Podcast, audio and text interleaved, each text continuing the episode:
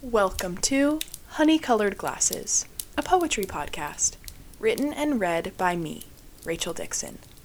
This week's poem is titled Travel Safe. It's not the cerulean sky everyone talks about. Instead, a gentle cinnamon wind brushing her fingers through your hair, the leaves slowly, elegantly admitting defeat.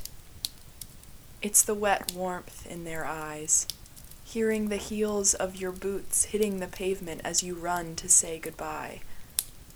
Their fingers holding on for just a second too long, or maybe not. Their car drives the wrong way down your childhood street. Turbulent clouds part.